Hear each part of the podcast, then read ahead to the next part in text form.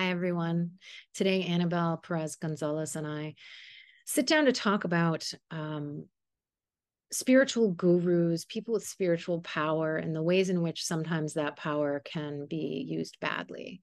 And um, we don't use any names or uh, pinpoint anyone in particular, especially when talking about those who have behaved badly or those with whom we do disagree, just to protect uh, who the the innocent because i believe even those who behave badly are in the end innocent pure souls. And so i didn't want to use specific names and target people.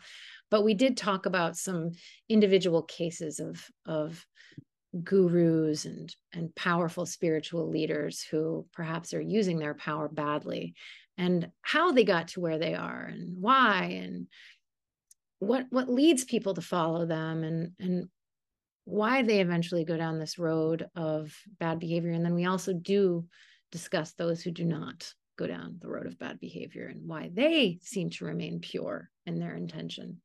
It's an interesting conversation, and Anabel really gives a great analytical, scientific view alongside the spiritual, which I think is helpful in, in dissecting the potential for egos to expand so wide that they become out of control.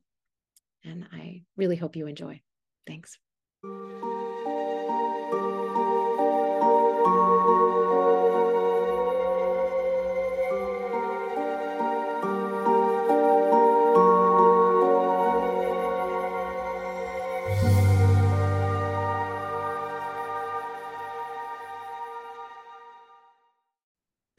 So first, just to like introduce I'm curious about your take on why people of who, who gain a certain level of spiritual notoriety and power and a certain following tend to fall, not all of them, but most tend to fall under the auspices of lower energy and, you know, start to behave in ways that are just abominable and, and what you, you think that's about. But then, you know, we were, we were discussing, not realizing that we were recording ourselves that, um, one of those people who we were going to discuss has a documentary on one of the streaming networks.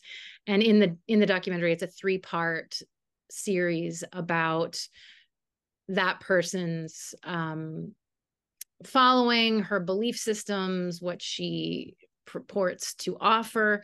And the reason that she did it is because the reason she allowed this documentary series to enter her life is because there have been talks about whether she's a cult or not.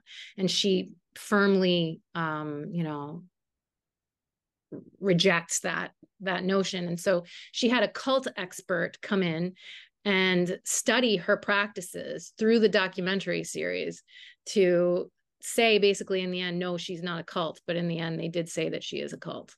And in in the process of um and you know what is a cult and what does that mean? And it's a very loaded word so whatever but um, in the process you get to see the inside workings of of her life and and how she operates. And it's just it's painful.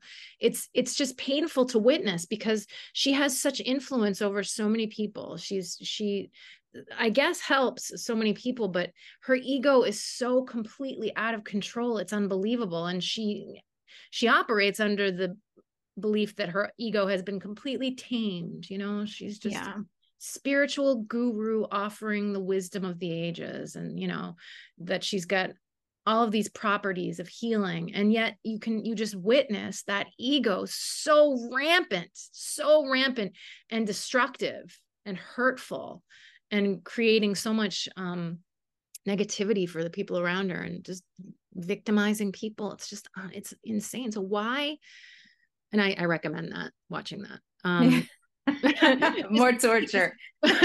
Well because i think that it's it, especially as a therapist for you i think it would be interesting to just she, she really delves into some things that do harm. The last time we talked we were talking about the idea of having to be very careful when you're working as a medium or as any kind of spiritual advisor to not tiptoe into the area that can damage someone when you don't have the training to do so. And it's something I'm very aware of on a regular basis. You know, I'll sit down with somebody, I'll give a reading to somebody, and they'll be like, you know, really talking about deep deep things and a, a, a ancestor or a loved one that, who comes through who for instance experienced taking their own life and all of the the heaviness and depth of that. And you have to be really careful of someone who doesn't have training th- to help someone through the grief of that to also be able to address the grief of it. It's it's a very very yeah. um fine line. But but you know she in particular addresses some of that stuff and um, causes a lot of damage it seems.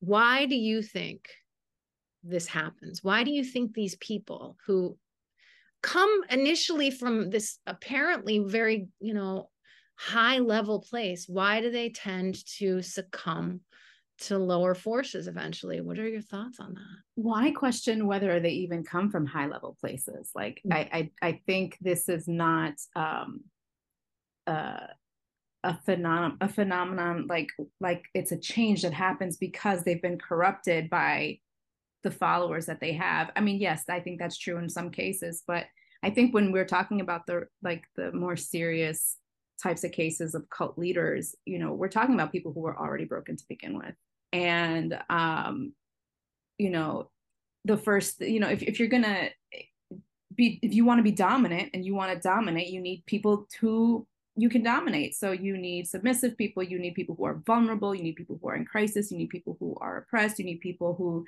are easily brought under your command.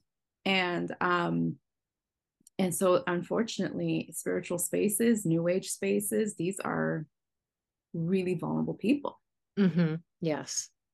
Yeah, because when you come to a place where you're where you're beginning to see that, that there's more and that and you're open to the energies that come through oftentimes you have been through some kind of trauma not all the time but often you have been right. so or you're dealing with loss like you said like grief. Yeah. Yeah.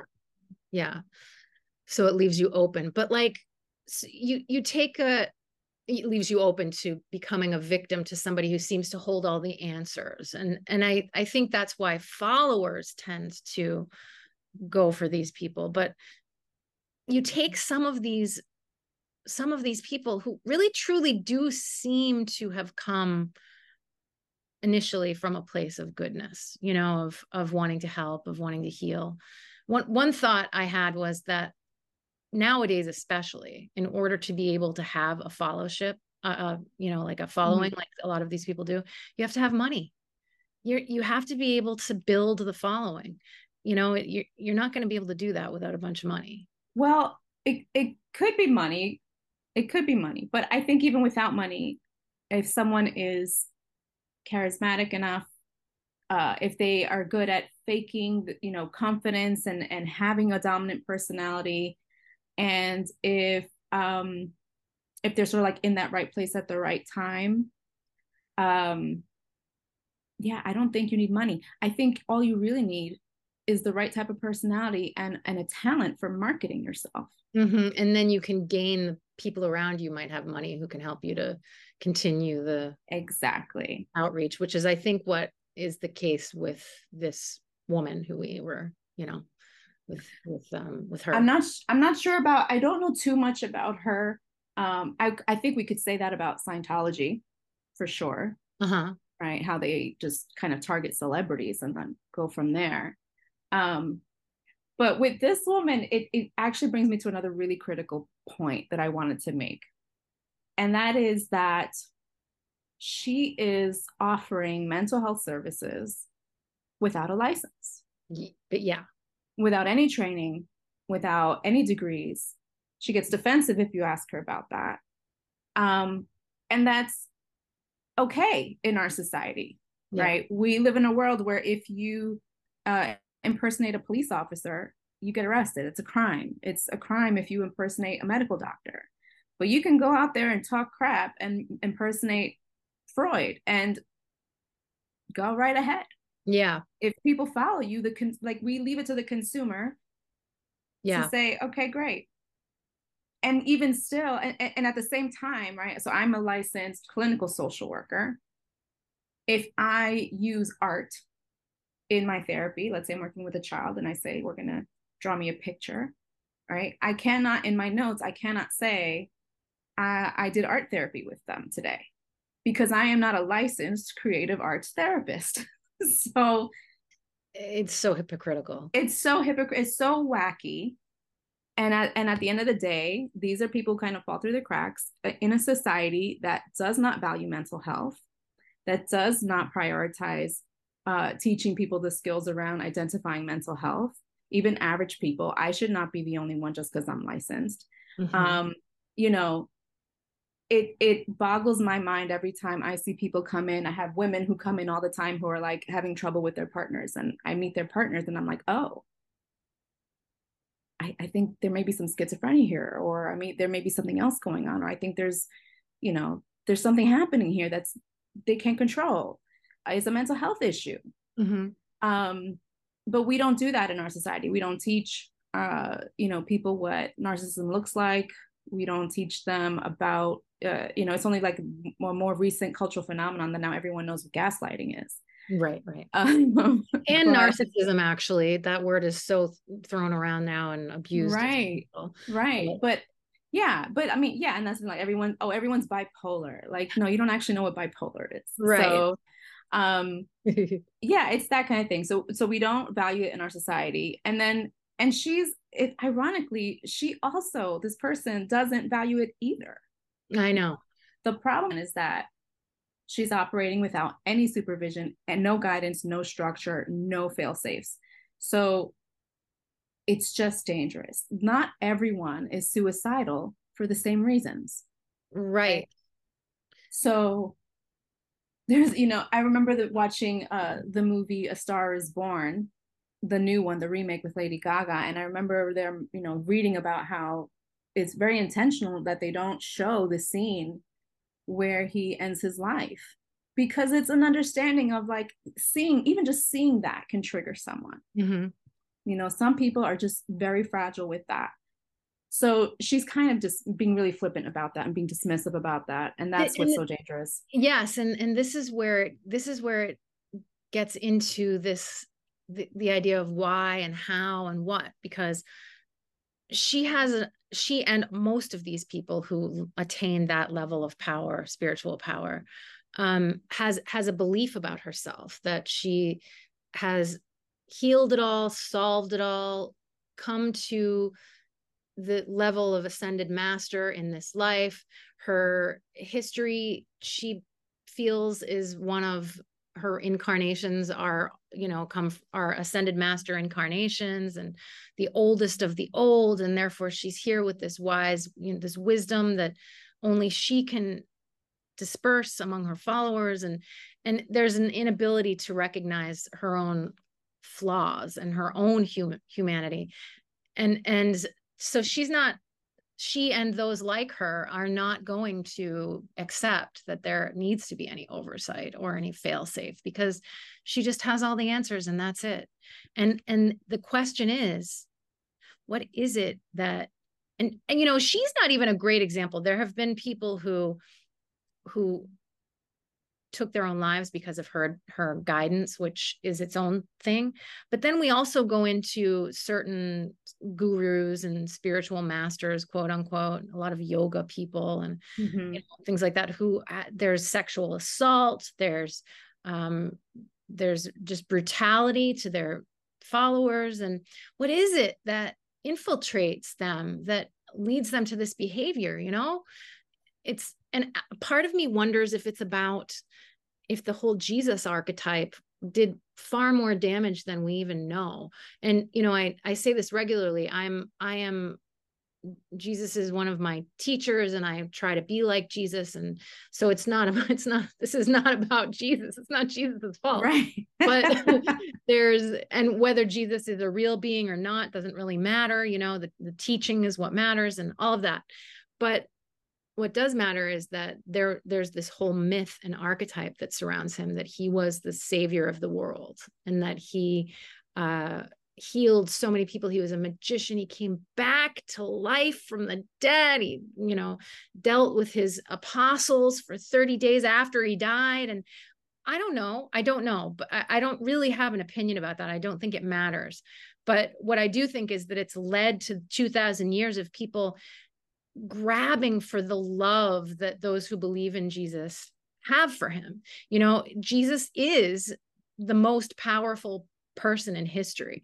He really is Yeah. the most powerful person in history. Yeah. And people want that love. You know, people love, if you love Jesus, you love Jesus. You know, you might not do right by the name of Jesus and you might be misguided, but if you love Jesus, you'll love Jesus. Like, That's what people want.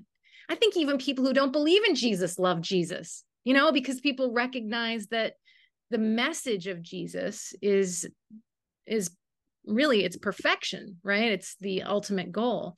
So I wonder if a lot of these people have a Jesus complex, and I, I wonder if we're all we can we all are subject to a Jesus complex of wanting that love that he has, that universal love that he yeah. I mean, there's definitely something called the Messiah complex. right. Like that's that's real. That and and we see it all the time. You take a guru you take a you know a, a- an indian guru, guru and i guess you can't quite apply that idea of the jesus complex to an indian guru because an indian guru doesn't come from a place of um, necessarily having the same cultural uh, attachment to that Right. archetype but they jesus was is an indian saint jesus is a he's not Right. savior but he is an indian saint and he's recognized as an incredibly powerful saint I I don't I I I I- again I kind of like take let's take it a step back. Let's what was before Jesus, right? right Um I mean it's it's the forces that created Jesus. I think that are more of the root than any kind of Jesus imagery or myth or um uh ideal. Um I mean there's patriarchy in that and Yes. there's elitism and um yeah moral perfectionism it's it's just it's just tribal ultimately Yeah. so yeah i i just i mean i when i think about some of these like the like the yogi gurus and stuff i just i kind of just see like you know boys behaving badly kind of thing Yeah. Yeah. Absolutely. And and then you take I don't know just to give an example of somebody who did not I don't think fall prey to this is someone like Ram Dass.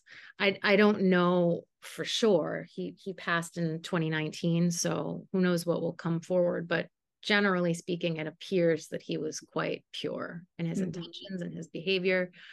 Um I'm sure he wasn't perfect. That's what's so amazing about Ram Dass is that he never pretended he was perfect. never. And we're talking about buddhism. That, that's kind of a different a whole he was a whole mix of he wasn't just he he was a mix of all the spiritual um paths that he just brought into one.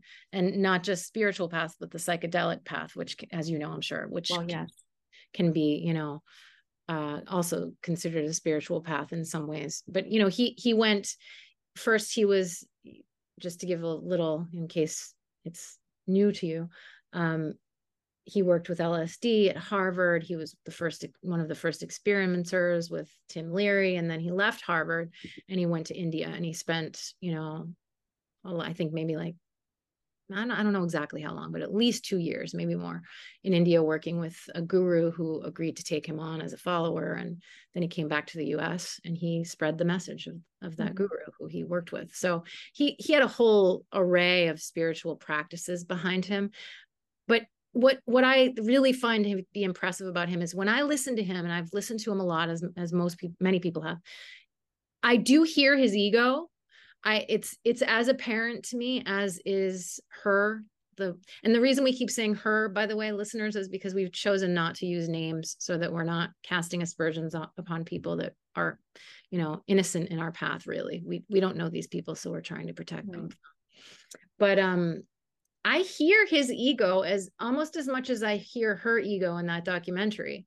And that's what's so amazing about him is he's just willing to be completely vulnerable with his imperfections, you know, and he's not he doesn't hide any of his humanity and still gives these teachings that are so beautiful and didn't cause any harm in the process. Truly seemed to come from a state of absolute purity. So he is a really good example of a, of someone who, and he refused to call himself a guru. He didn't he didn't find himself to be a guru. Um, and maybe that's where the where he went right and where others go wrong is all of these other people want to be gurus. They want to have followers. They want to be they want to heal the world they want to be the savior but they get lost in the money and the power that they think they're right. going to gain and right and that's the that's the other new thing is that this is now a path to fortune and fame yeah right like uh, gurus traditionally are like people who take like vows of poverty and they hold the bowl on the street right yeah yeah, yeah. so um th- this is also a very american thing now right yeah. this is there's a there, you know there's although there's a, sadhguru sadhguru is an, an indian guru who comes to the us but he he's one of the wealthiest people in india I, I, don't I don't know about him, but the the ones the people we talked about our right. our, hit, our hit list for the day that will go unnamed. Um, Sadhguru, you know, just to note before you can yeah, innocent. There's there are no there's nothing nothing has been said about him in this way. But anyway, go ahead. Sorry. Right, right. Well, yeah, and like you know, like there's uh, you know, I, I was watching a the documentary Netflix show from Obama on uh, uh about working and uh-huh. he you know cited this indian company that gives like two-thirds of the profits or however much of the profits to charity right? Like so it's capitalist like you can have a whole corporation and and and it's not like this capitalistic monster that that the west creates.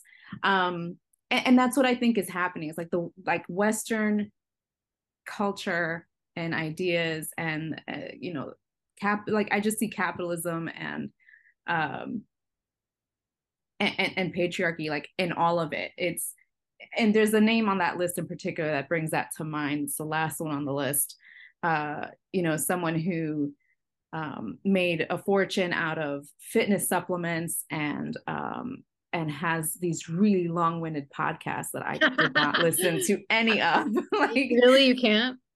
Two hour long podcast. I, I, feel like after 30 minutes, you need to pay me. to listen. like I'm not, no. Um, but and like note to everybody, this is not Joe Rogan. No, not Joe Rogan. we'll save him for another day, I guess. But uh, you know, uh it, it's just it's just this culture of individualism, capitalism, and perfectionism mm-hmm. that is so it's such an American brand. Mm-hmm. Right. So let's go out and um, charismatically attract people by talking about things that pick at their their insecurities their body image their sexual performance their whatever it is right mm-hmm. um and and get them to buy into my ideas and maybe even start paying out of pocket for my supplements or my whatever it is that I'm selling. Now mm-hmm. I'm selling something, right? I mm-hmm. can cure your suicidality. I can do it.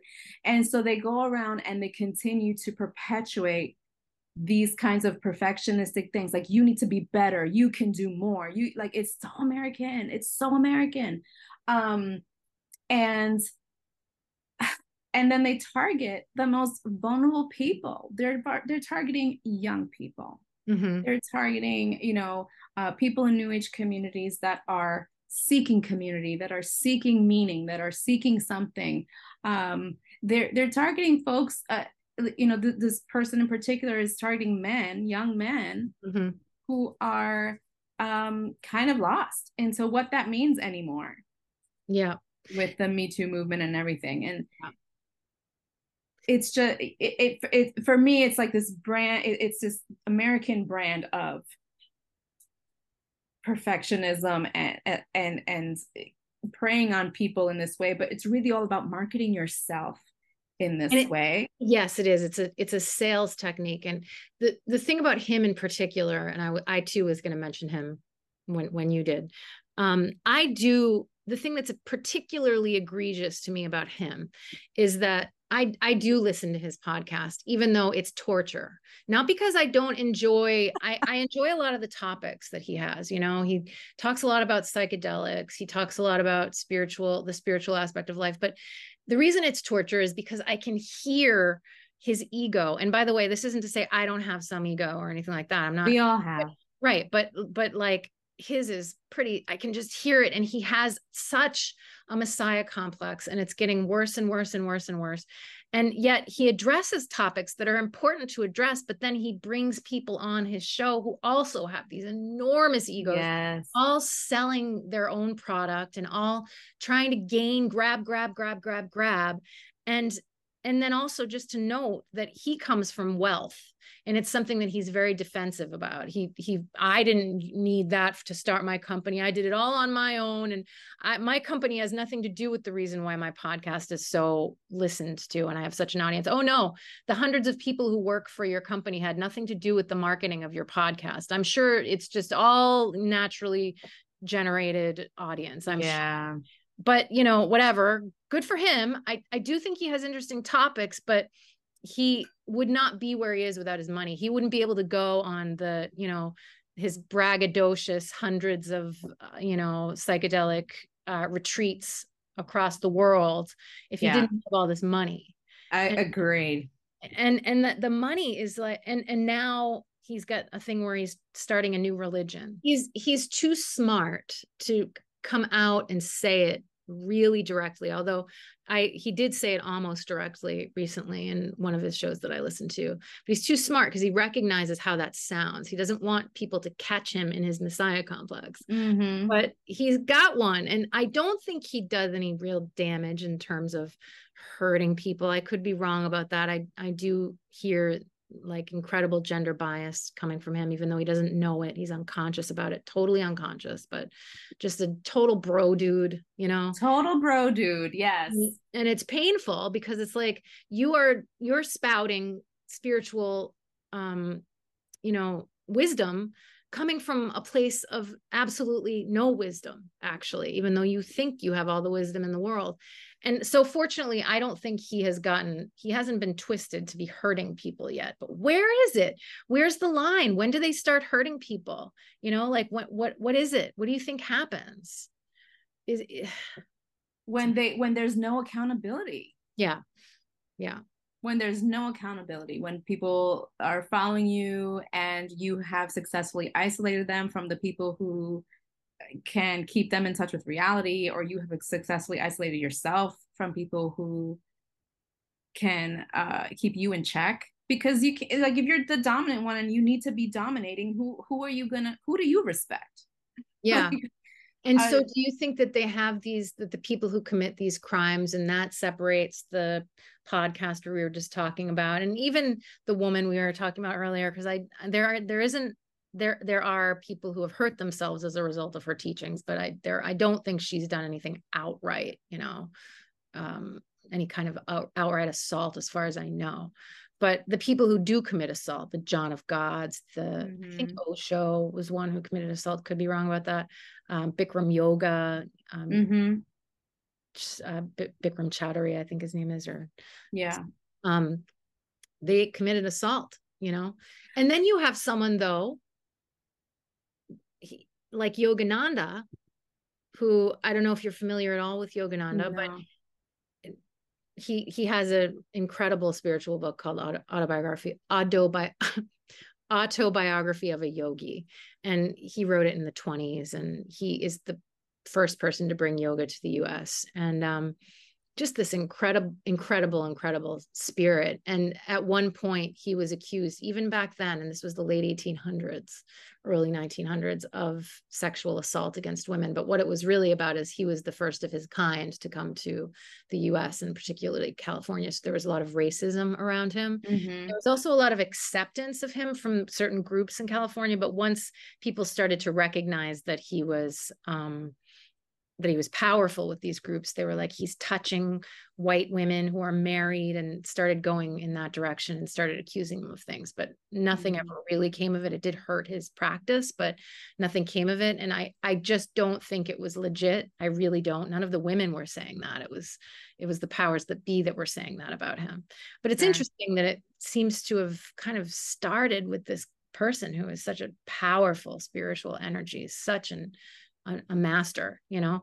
Um but but back to the idea that there are these people who are committing assault do you think that they have those proclivities in the first place and that's what it's about? That, yeah yeah I, I i think yeah i think there's i think the difference here is like people who are personality disordered or, or so traumatized that they develop these sort you know personality disorders where they're just sociopaths. There, there's how do you how do you detect a sociopath? How do you detect yeah. a psychopath right? You may not know it until you open the freezer but you know that might take some time to get that close like like you don't how do you know uh, a narcissist when you see one? Sometimes it, it takes time to recognize the signs. Um so yeah i think there are people who are, are legit and and they don't do it for fame or fortune. They they follow a spiritual path and they which really, is why you never hear of them which is why you never hear of them. They're humble people yeah. and they're just doing the work. They're they're doing yeah. this they're being of service and and that's all that matters. And then there's the people who uh, that's not what they're in it for but that's their way in. That's their way in to get the followers. That's their way in to get noticed. Oh look at how good i am. Don't you just yeah. love me? I'm so good. Um but at the end of the day they ultimately don't have empathy. Like they they lack empathy. Yeah. And and that's the ironic thing is that it's the people who don't have empathy who are attracting all of these people yeah who believe that they do they know the right things to say and they yes. they they know what is they know I, I think the reason why it seems like they come from a good place is because they know intellectually what is they understand wisdom.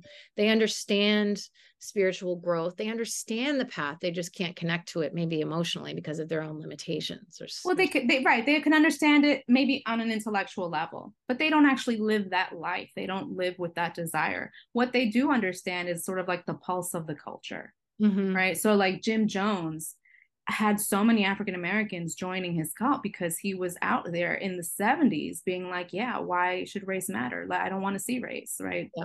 And so it it really spoke to a, a, people that needed to hear that. They needed community. They needed someone to guide them. And um and I think this may speak to sort of the question earlier of like why um why does this happen? And, and it's not necessarily about a Jesus ideal, but rather something more instinctive in all of us to want to gravitate to community, to gravitate mm-hmm. to people with leadership ability. Not everyone is born with leadership qualities, and not every leader is going to get corrupt. But you put a you put anyone with leadership ability in a situation where there's no accountability, no one, uh, you know, to keep them in check, and over time, yes, you just boundaries will slip and slide like mm-hmm. you know the bar is always going to rise. The same way that you know people are chasing money and cars they think that's going to make them happy and then they get the car and then they think well no now i need a boat and then they get the boat and well now i need a mansion and then they get the mansion and they're like just the bar just keeps going higher and higher. It's the same thing with with uh you know getting becoming corrupt. It's like if you're if there's nothing to hold you accountable if there's nothing to say hey no you need to look inward for your happiness you're going to keep looking outward. You're going to keep saying, you know, no, I need to test your loyalty some more. Drink this Kool Aid. Let's see. Yeah, and people treat them like they're God, and right. they and they already believe, and and in and they are. We all are God, right? But well, and some of these folks are so delusional. They really do believe that they are so special. They will tell them, "I will be your God." Yeah. Right. I do think we're all. I, I do think we are all God but what we what we are not is we what we do not have is the right to uh, control and manipulate others with the power that we think that brings us. And that's the problem is that they think they have power over others because of their specialness as opposed to other people's specialness. And and that's the whole that that's some, i think it's shifting in the mediumship community um, the idea that mediums are specially born with a gift that no one else has that you know that's the way it always was before. It was like the mediums are one group and everyone else is here. And if you know right. you don't have it's like priests. It's the same idea as priests. You have to have this middle person. And i think that idea is i know that idea is shifting. I think most people say everyone's a medium now. Yeah. um, I think that the big, very successful mediums probably aren't fans of that, but it it's just true. But but like there is a level of belief for mediums or anybody on the spiritual path who has had incredible experiences with spirit and connected with that energy there can be a, and the ego does expand at a certain point where you think that you are special like you you have your finger on something that others don't yeah. you have understanding that others don't. So i i understand how that gets out of control for yeah. people because they don't have the intellectual or emotional capacity to understand that their ego is becoming you know that's just putting a word on it but just that they're they're losing control and that they are beginning to believe things that aren't necessarily true about themselves. They just don't have that capacity. Um but i do understand how it happens yeah. You know? It can happen to any of us. And that's the thing that any of us can lose sight of of our ego if we don't keep it in check if we don't have a regular practice of self-reflection and self-analysis um, and self-interrogation. And we also can all become cult members. That's we right. all have the capacity to you know be vulnerable be in crisis let our guards down and and give in to to wanting to be saved to mm-hmm. wanting to be healed to wanting to be have the answer. led. Yeah. I don't know that i could very easily fall into that path though. I, I doubt you could either. Ma- mainly because i um, have a pretty strong bullshit meter and you know i i see the I, I see things pretty clearly right away. So i just don't think i could. But like i don't know if you uh, never know. if jesus him or herself arrived today and I would be a member of that cult, you know? Yeah. hopefully. Jesus yeah. I mean, you just never know. The circumstances have to be right. I mean, I, I think myself, I, I could probably say, I don't think I could fall for that either at this point, but that's probably only because I've already have. You right. Know, I, I grew up in, uh, um, uh, a community where there was a very, you know, undeniable charismatic leader type of person and that was like my mom and um, it wasn't all bad like you know she she didn't harm me in in terrible ways like you know ask me to drink kool-aid but um but there were other things and and um when I, you know when you're a kid and you are hungry for love or you are mm-hmm. hungry for community or you know need you need identity or you you need to feel special and here's this person who's a medium and they're so special and they can do all these extra you know amazing things um how do you how do you not how do you not mm-hmm. go for that so i i so I, I stay humble in that too of thinking like no it could probably happen to me again if i if i allowed it if i let my guard down um but i just. yeah i mean if you even if you think about like say say say you're in the same room with like Robert De Niro mm-hmm. or even even somebody like you know even a Kardashian or anybody like that you might have your own your, a level of judgment toward those people in the privacy of your own home but if you were in a room so let's get let's get Robert De Niro out of there. Correct. I love this. Yes. Let's put the Kardashians in there. Let's put, you know, friggin' Khloe Kardashian right in the room with you. Mm-hmm. I think that both of us, you and me, would behave differently. Yeah. I, I, think we would. We we would fall prey to what we know about her and and the and what surrounds her, and we would become star, you know, what's the word? Star starstruck. Yeah, yes. starstruck, kind of. You know, intellectually, both of us know right now that that's silly and it's not just because it's Khloe Kardashian. If it was Robert De Niro too, you know, it's silly. He's just a person. He's just a person who plays games in front of a piece of glass. It's not a big deal. But if we were in the room, we would be overcome by the knowledge and the energy that has surrounded these people because of the power that they've attained. So, you know, and I think about that a lot. I'm like, I watch the way people behave, even in a corporate environment where there's a CEO, people behave differently around the CEO. And it disgusts me. It's it really disgusts me. Yeah. And, and I, I'm just like, what are you doing? Just, we're all equal. Why are you acting like, you know, ooh you know, but then i think if i you know if i am in the room with the ceo or not that i am am in a situation like that but if i was or if i was in the room with khloe kardashian i would act differently with the knowledge that this person has power and so i guess if i was in a room with the woman we were talking about earlier or with any kind of guru i might be I might be susceptible because I, Yeah. you know, what I'm Yeah. like in the room with them and what I'm like intellectually now are two very different things. So right right and and when we're talking about charismatic people they have like they do have some magnetism like they do Mhm. have a real energy that when you're one-on-one with them or you're in person like you feel it you really Yeah. feel it yeah.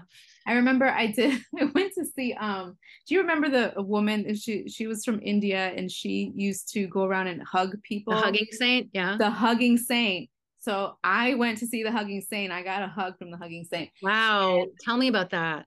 so it was wild. Um you it, it happened like at the civics it was like one of these big like um theater complexes here in new york city. So it's huge and there's hundreds of people and everyone shows up at like whatever time like let's say 6 p.m is showtime.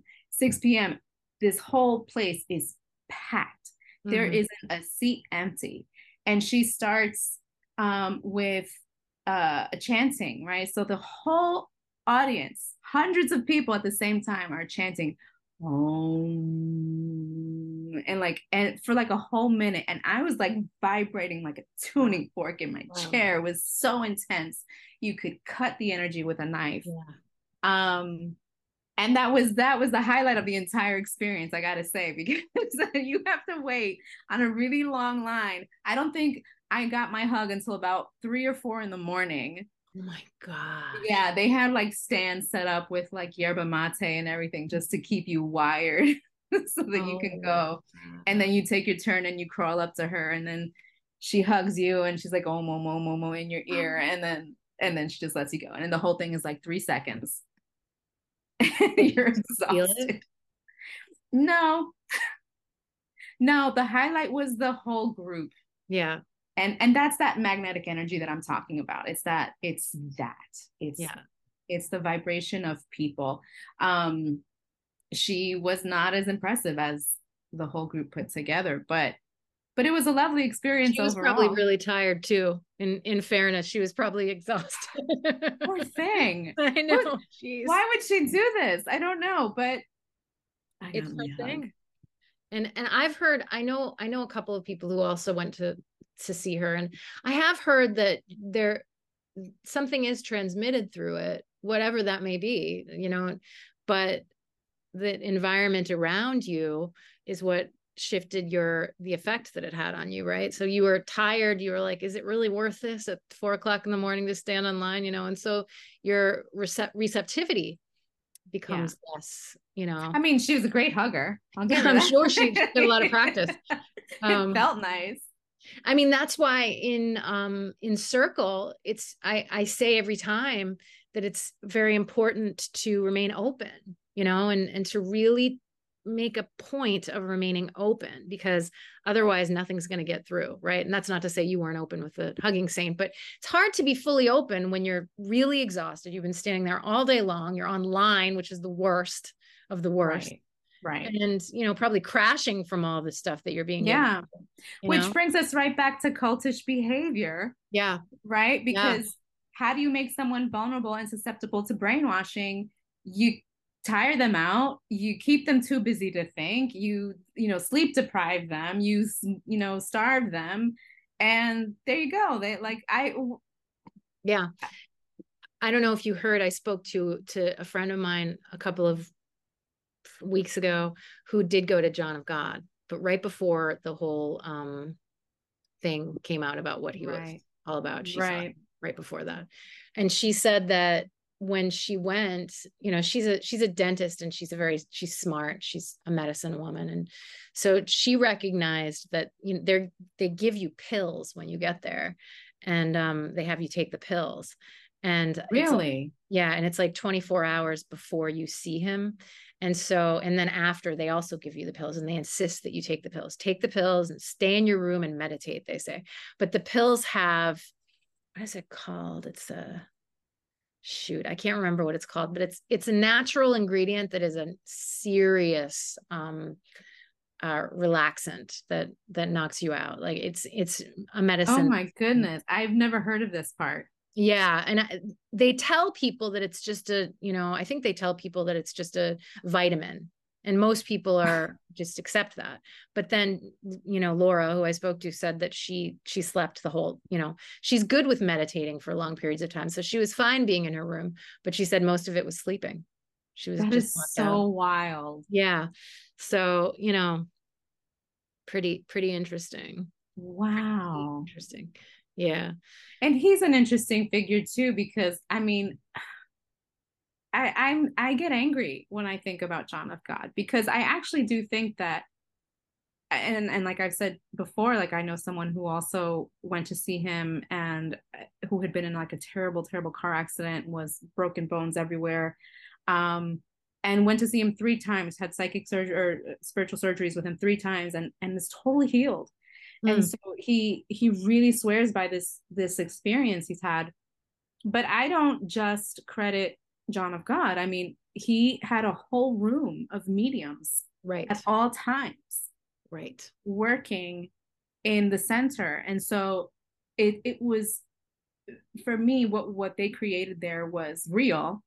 And yep. it was a labor of love of all of these mediums and all of these helpers and all these volunteers.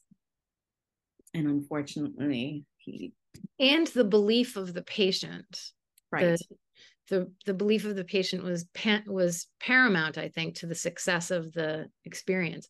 And and they also created not only did they create a situation that was real that was a real healing um a healing place but also they created laura actually is the one who suggested this but that they created a vortex on that piece of land i think you know very important vortex. And i just part of why I find this conversation interesting is because I do partially, I think you're right. I think a lot of these people probably do have tendencies toward narcissism and uh, are sociopaths potentially, especially the ones who behave in such terrible ways.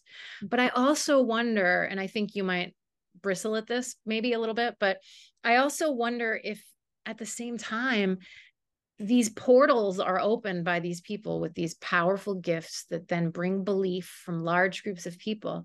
And i wonder if something slips in that is that is able to um, manipulate the energy of some of these people and then create behaviors in them. Play with their ego in a way almost like a you know a guitar and see the weakness see the human weakness in these people and then are able to play it play it so that they act out in ways that this energy then feeds off of I mean, that could all that could that what you're saying could just be like very symbolic uh illustration of you know the lack of accountability. Yes. You yep. know.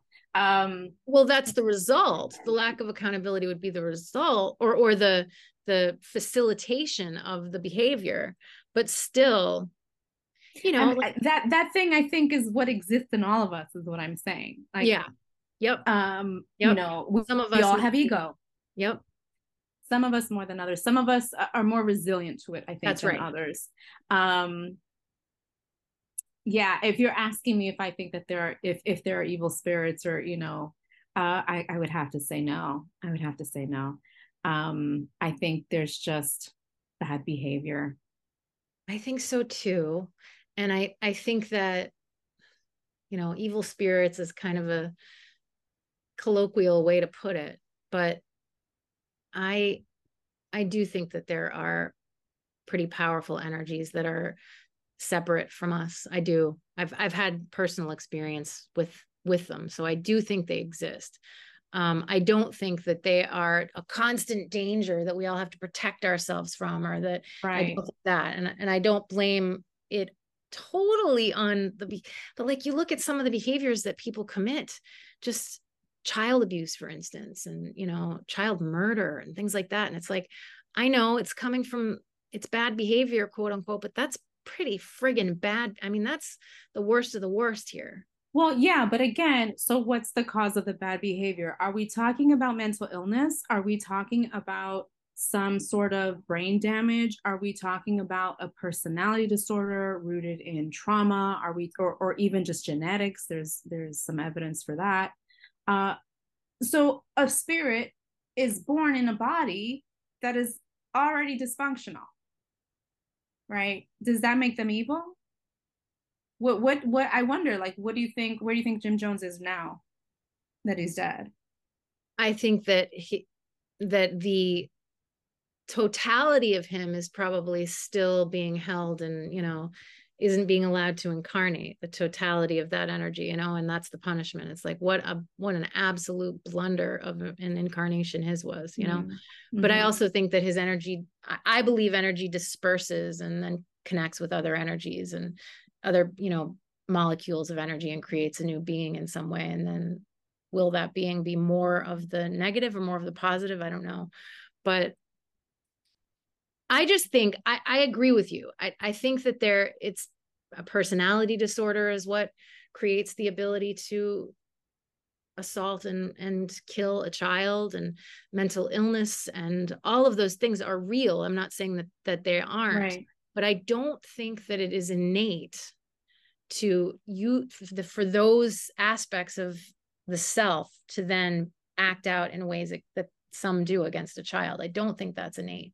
I wonder if, you know, all of those, the, the weakness in the, the body, as you say, is manipulated because it can be by this energy that feeds off of the behavior.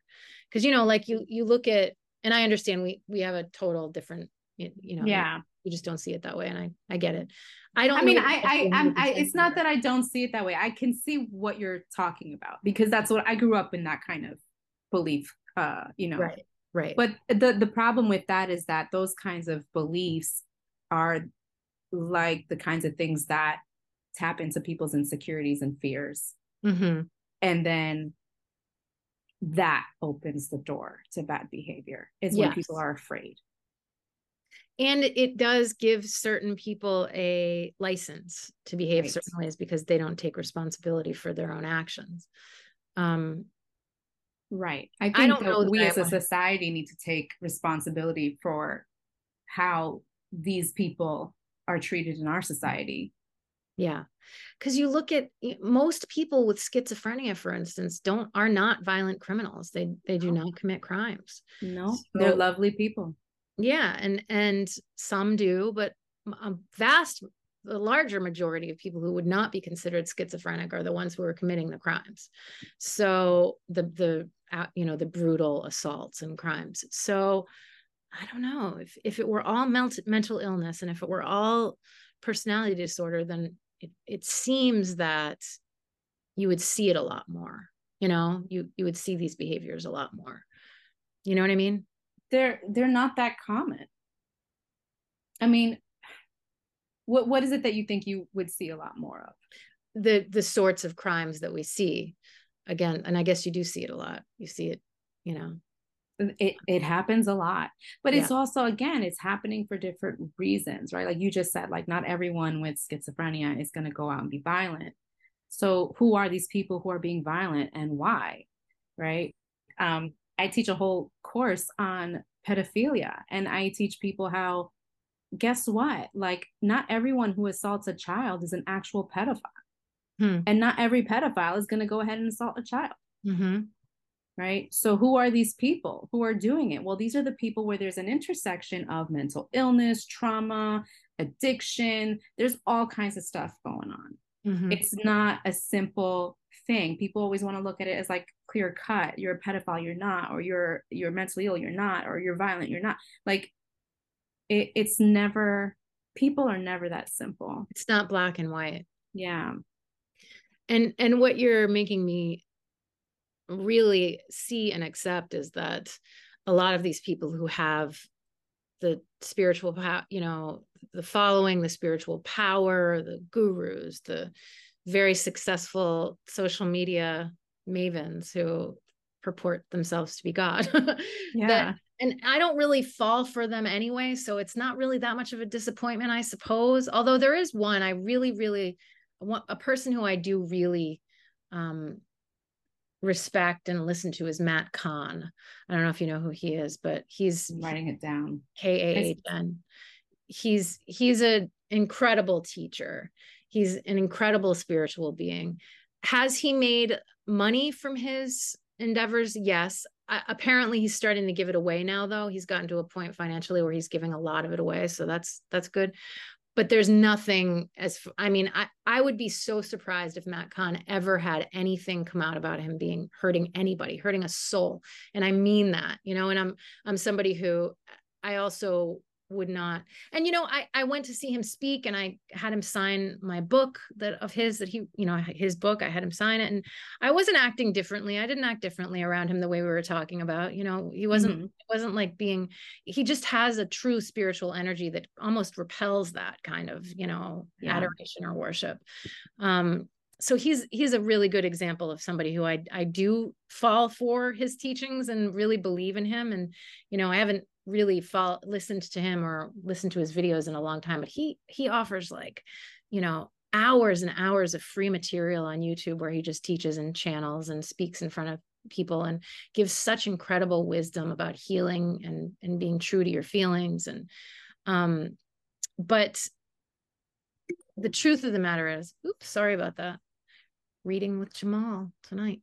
Um uh the the truth is that I guess a lot of people who reach this level of of uh, power, I guess, are not necessarily the best uh, indicator of that spiritual growth. That they're not exactly, and exactly. I was watching um uh one of my favorite shows. It's like it's my church. I don't go to church. I'm not religious, but I love this show, and it's Chef's Table on Netflix. Mm-hmm. Have you watched it? Yeah. Have you seen the episode with the Korean monk? I haven't watched it in a while. I think I watched the first couple of seasons and then I think she's in uh I think she's in season 3 or something, but it's a whole episode on this Korean monk who cooks temple food. Mm. And the entire episode is just a meditation on like ego. Mm um it's amazing. It's amazing. And there's a, quite a few of them actually. There's another one on um what's his name? Will goldfarb or something like that. I forget. I don't know. I don't care about their names. But um their stories are what interests me. And mm-hmm. and just this whole idea of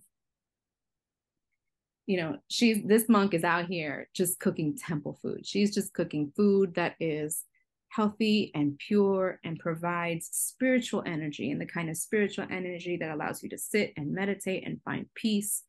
And it's still you know good and healthy and flavorful. And so she's lauded for being such this amazing cook but she just cooks for her little monastery and she's happy there and she's good. She teaches others. She's happy to share but it's that's all. That's what she's cooking for. She's cooking for the joy of cooking. She's cooking mm-hmm. to feed. She's cooking to be a mother. She's cooking because that's her spiritual path. Cooking is a meditation for her. She's not out here trying to win accolades and james beard awards and all these mm-hmm. other you know so um yeah. I think that's I, I i i took that so much to heart. And that and that for me that's the that encapsulates everything that we're talking about. Is about keeping the ego in check to the point that you are not living your life in service of the ego. You're living life in service of your own soul your own higher being and of course own... yeah and and of course the ego is about survival right? That's the ego is exists to protect us from from death. The ego is an incredible gift and is a necessity for many reasons but unfortunately it steps in where it's not wanted anymore. So it's not an it's not about you know getting rid of get rid of the ego which i know you're not saying but but it is about the ego is about survival and survival right now stems from finances and having enough money to be able to survive. And so i think those two things go they kind of work in juxtaposition. The the need to survive the desire the need for money and then the money and power and the ways that those things in, intersect in in many of these people's well the you know. the, e- the ego is how we is a negotiation between our most primitive basic selves right our sex drives our, our hunger drives uh, our violent drives our desires the id and our most ideal selves the super ego right the the the god the Jesus image maybe that you have. Um, and we still have to live in our reality. We still have to make money and and put food on the table and do all these things. And so the ego is how we the ego is how we present ourselves to the world to be able to get our needs met. Mm-hmm. it's the stories we tell ourselves about ourselves that ultimately are bullshit but we still have to believe in something right? We still need to have a sense of identity. The ego has to be formed in in western psychology we have to form our egos right? When we think of pathology we think of mental illness in western psychology. It's all about problems with ego development or problems in ego function right? But when we bring in eastern philosophy it's all about breaking down the ego. And so it's the balance of we have to build our egos first and then we have to realize it's all bullshit. And tame it. I i, I think all of those the constructs we build around who we are using the ego is is about survival too. It's it's a it's walls that are built to protect us from doing things that might lead to our death right? It's, I mean, it's that but it's it more more more uh, at the root is that it protects us from our own existential angst and and anxiety which is right? death. Which is death um, and everything that even it, approaches that feels like death. And so it's a constant protection against that feeling that feels like death to the ego. Yes. Yes. It tells us all kinds of things. It makes us believe all kinds of things about ourselves to make us feel concrete, to make us feel real, when mm-hmm. really we're a grain of sand in, in the wind, right? Like, um, yeah. I just wish we could all have that understanding. Mm-hmm. yeah. Me too. Ram dass has there's a really great documentary about ram dass on i don't know i don't know which which one but it's called Be- becoming nobody. And you know i think about that a lot. It's like stop trying to become somebody. Stop trying yeah. to yeah. be more and actually be less yeah. you know? Yeah. Let go yeah be less there's a great um writer who's a psych is a psychologist or psychiatrist he's a mental health uh he's a clinician as well but he he you know was a, a buddhist from very young and he writes uh these great books that are super accessible to people who are just beginners to buddhism um and his main his popular one is thoughts without a thinker hmm. That's great. His name's Mark Epstein. Okay. Um, I'll check that out. I, I also wanted to tell you that I heard some what was it called? Goddess and the Goddess and the Shaman or something like that. Have you heard of that? Goddess and the Shaman? Mm-mm. I think it's what it's called.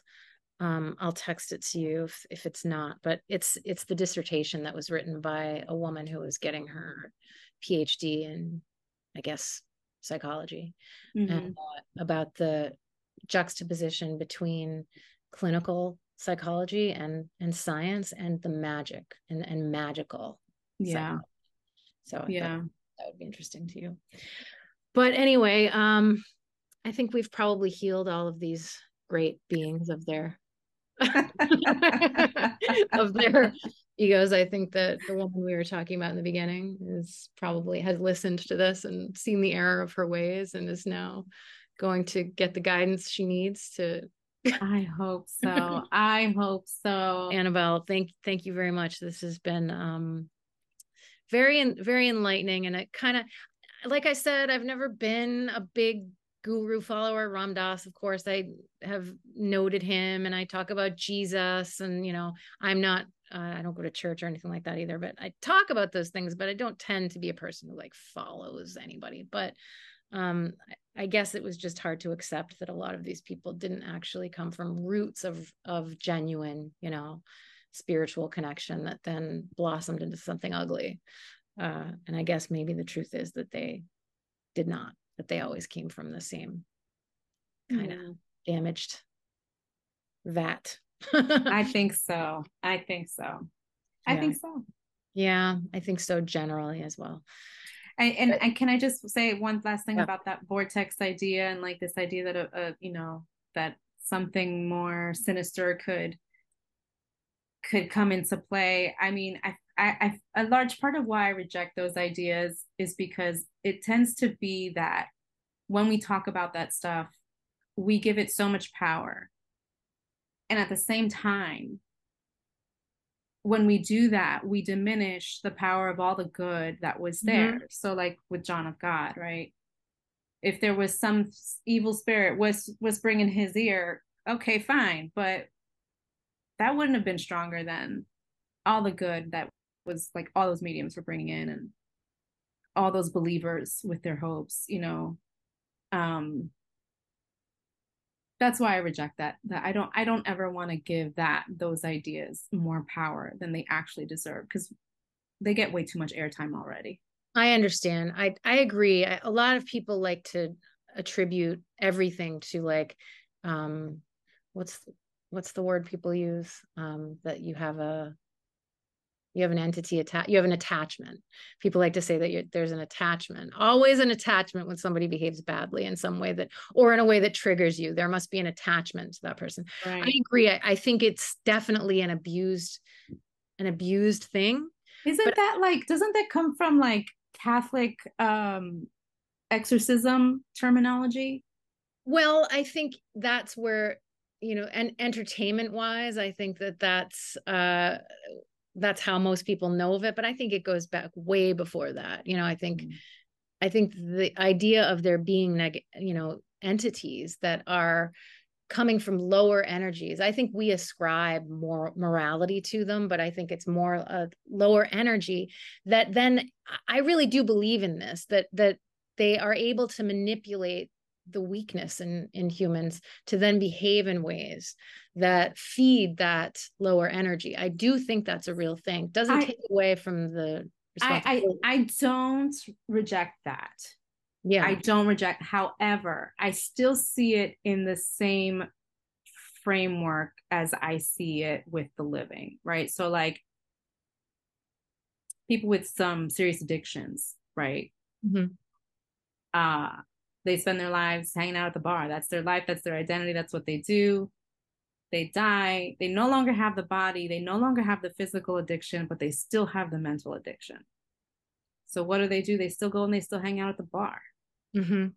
And they're hanging out with the people, the living people there. And then they're like, and then they're attaching to them and it's just that energy that desire of, of, that mental i need a drink i want to drink i wish i could drink except it's now it's intensified because there's no body to satisfy that desire mm-hmm. or that urge so I, I, can see that but it's still for me like it's still about responsibility and and right. the, the responsibility of the person committing the acts also though i think maybe a way to look at it is that we do have it doesn't give too much power to these energies because i think most people don't give in to that. You know that there's i do think we have power over it. Yeah. i think it it like that it's just everything around us you know I, i'm not a person who believes that i need to surround myself with protection all the time or anything like that there are certain people in the spiritual path who do feel that way and who feel afraid and feel that and i think there's a lot more to that which we won't get into because you mm-hmm. know there's more to it than just the spiritual side you know but it's also the fact that if you do believe you need protection it's there like yeah. if if you believe it it's there I'll tell you this a funny story. You can you can cut this out if it's no no no I already no no no no no no not at all. Uh, a story about my godmother actually. Um, I remember one day we're at the house. I'm like 17, 18 years old. We're at the house, and her house is the temple. And uh, on her desk, she had this where she would read her cards and she would see people. She had this huge um, crystal, like this one of these white quartz crystals that looked like it had a bunch of fingers sticking out of it, right? Um, one day we're sitting and we're on her couch. She's laying down. I'm sitting down. She has her legs on my lap. And the desk is on the other side of the apartment, uh, on the other side of the room. There's no one else in the apartment. It's completely empty. And we're just there, we're talking. And um, she gets, I suddenly feel this really intense energy, like a 20 pound weight being put on my head and my body and I just wanted to go like this, like, what the hell? And before I could even say what's happening to me right now, my godmother's like, oh, her guy just came through and said someone's on their way. I'm like, oh, okay, that's really interesting. So I felt the the energy as as she's getting the communication because mm-hmm. she had her legs on my lap. And we're talking there, and I said, I was talking to her at one point. I said to her, um, this is a little unrelated, but I said to her, we were talking about like, I think I need protection because I believed in that and that at that time. I think mm-hmm. I need a new resguardo, we call them in Spanish. Um, like it could be like a a necklace or a, an amulet type. Um, right, amulet type of thing. I think I need a new resguardo.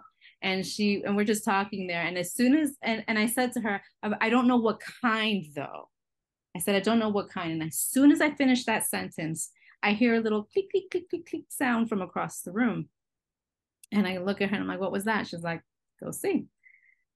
I get up and I walk over to the desk and a piece of the crystal had broken off, a perfect, beautiful piece of the crystal, and fell to the floor as soon as I said, I think I need one. I need protection. And I just don't know what kind. Wow. Now, the skeptical view is I'm sure like those those those white quartz, they're fragile. They they tend to mm-hmm. break easily. But I don't know what wind blew in that direction that broke it off in that very moment. The timing. The timing. The timing. So when you need something, when you need protection, whatever it is that you believe, when you need it, it will be there. I, that's how I feel as well. I, I'm I'm always protected. I, I am, yeah, you know, in constant constantly asking for help from from god from the great spirit through all of the challenges of of life so i i feel the protection there regularly so i don't need to call in you know if i you know if i wake up at four in the morning and i feel kind of a scary energy around me maybe i'll evoke that image that protect you know that surrounds yeah. light because i'm a little bit scared by what i feel in the room but and and because I w- just woke up and you're so vulnerable. But generally, no. I will say this though, Anabel, about this whole idea of there being a lower energy that infiltrates. I, and my friend Laura, actually, in the conversation that I that I mentioned before, is the one who reminded me of this. But if you recall, in Circle for a very long time, we were um, experiencing Zoom bombers, and yes. they were coming in and and um, you know, creating havoc kind of in the beginning. But I was, I always noted, if you remember, that they could never, they never stuck around after we began. They never stuck around and, you know, did what they did then, which would be much more effective if you're, if you wait until the circle opens and, you know, and, and do what you do, do your porno or stupid stuff that they were doing. and, and I just like, I, I remember that they had this they have a real they do have an energy around them that's a little bit scary. It's also kind of funny you know and stupid and you don't take them serious but you don't take them seriously but yeah it, there's something a little scary about them and they they're all very similar. Mm-hmm. and so laura was like you have to you have to surround this the space with um with some kind of sacred geometry before you begin because the energies that are coming through are a whole bunch of different people. It's not just you. So you you have to rein in the energy and protect it. And i was like huh you know it is interesting because they don't get past the opening prayer. They do not get past the opening prayer. They have to do it in the before the opening prayer. So every since then which was probably about 6 weeks ago before every circle i surround it with with sacred geometry and have a, a, ceremony that i do as soon as i open the zoom. And there has not been one zoom bomber who's gotten through since then. And i don't think that's a coincidence. I think that that the sacred geometry is protecting the circle from them. So ha- i have to be honest i don't know what sacred geometry is. I don't know. Well it's just another idea you know about the visualization of um of powerful uh high energy. Mm-hmm. sacred geometry is is based on the notion that the entire universe is is mathematical and that there's you know a geometry to it and fractals and and all of that. And when you are when you experience um, particularly an ayahuasca journey you see sacred geometry. And the shipibo tribe um, has a whole has artwork that they create from the the sacred geometry that they see while while on an ayahuasca journey and, and they have music that they create from this sacred geometry that they see. And it's not just them. You you you see sacred geometry and it's it's just beautiful shapes and and um and that move and have energy coming from them and grids and you really do experience it and it's just it's beautiful and powerful. And so it's just calling forth those images. And so you know i i just see really just basic shapes that are placed over the circle before we start. Mm-hmm. ask the my you know ask god to help lay that energy down and bring forth gratitude and forgiveness and openness and love and not allow any of those lower energies in. And it it has made a difference. They have not come in. Those those people are no longer coming to the circle. But but i will i'll end us now and with with great thanks and gratitude to you. We will not be sharing any of your personal information this time. Thank you so much those are very issues but um thank you. Thank you so much for this though. This is always fun. Yeah it was fun and and thank you to our listeners too and our watchers and until next time